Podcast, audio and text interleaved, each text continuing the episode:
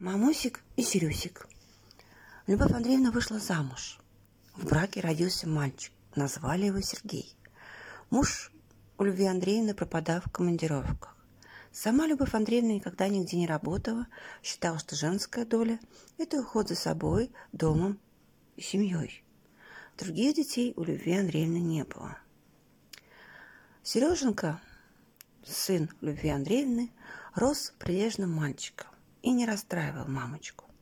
Так и говорил, не шалю, потому что мамусик расстроится. Мамусик и Серюсик. Так обращались они друг к другу. Любовь Андреевна правильно воспитала сына. Сережка обожал мамулечку. С самого раннего детства дарила сначала букетики полевых цветов, божьих коров, камушки, ракушки и другие ценные, по его мнению, вещи. Сыночек, конечно, вырос и превратился в красивого парня но по-прежнему оставался Сирюсик. Как-то Сирюсик познакомился с девушкой и привел ее в родительский дом. Сирюсик пришел с цветами, подарил их мамусику.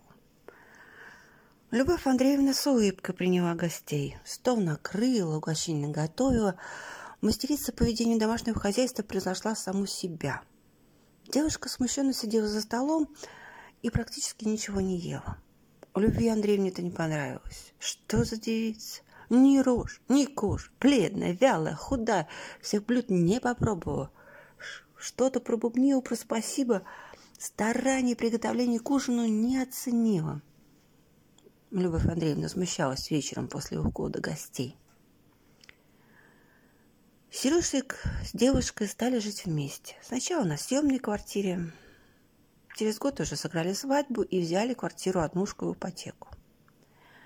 Сережа каждый день заходил к родителям. Невестку Любовь Андреевна терпела. Тем более, что Сережик с женой приходил только по большим праздникам. Невестка скоро родила.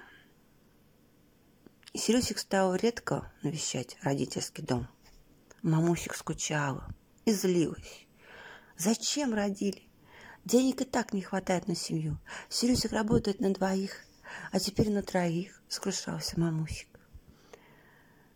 С годами Серюсик стал больше зарабатывать, занял хорошую должность. Когда внуку исполнилось пять лет, умер отец Серюсика, муж Любви Андреевны.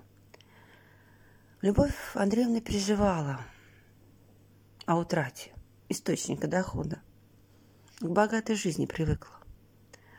На маленькую пенсию не проживешь, жаловался мамусик, Серюсику. Сын помогал мамусику и треть заработной отправлял ей. Ипотеку Серёсик погасил и взял новую, купив трехкомнатную квартиру. Квартира в убогом состоянии, зато дешевая. Молодые стали откладывать деньги на ремонт. Мамусика опять сокрушалась по поводу покупки квартиры. Вам и в однушке было хорошо. Времена какие настали. Жили бы себе в однушке и жили. А сама мамусик-то не промах.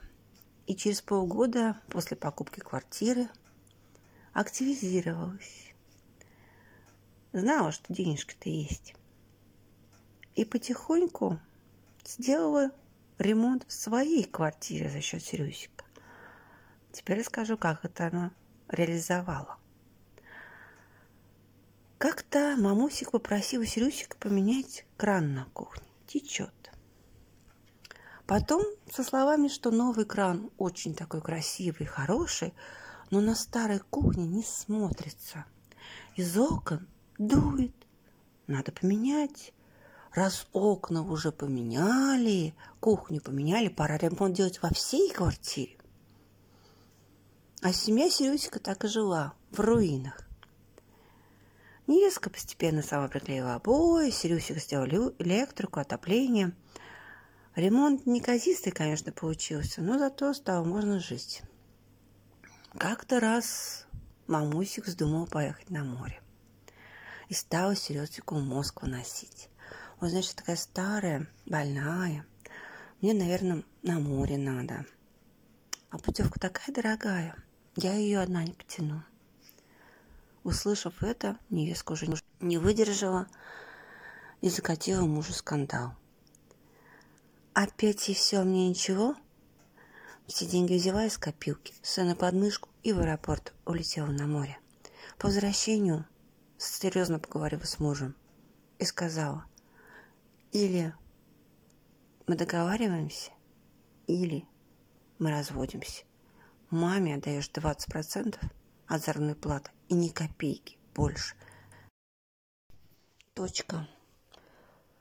Серюсик, конечно, был в шоке. Он думал, что жену все устраивает. Он и не думал, что она переживает. Он, конечно, начал оправдываться. Ты же мама. Мама, мама, конечно, мама. Ну а как же мы? Как же мы? Сируся, конечно, согласился с предложением жены. Но в тайне по-прежнему с премией, с шабашек потихонечку помогал мамусику.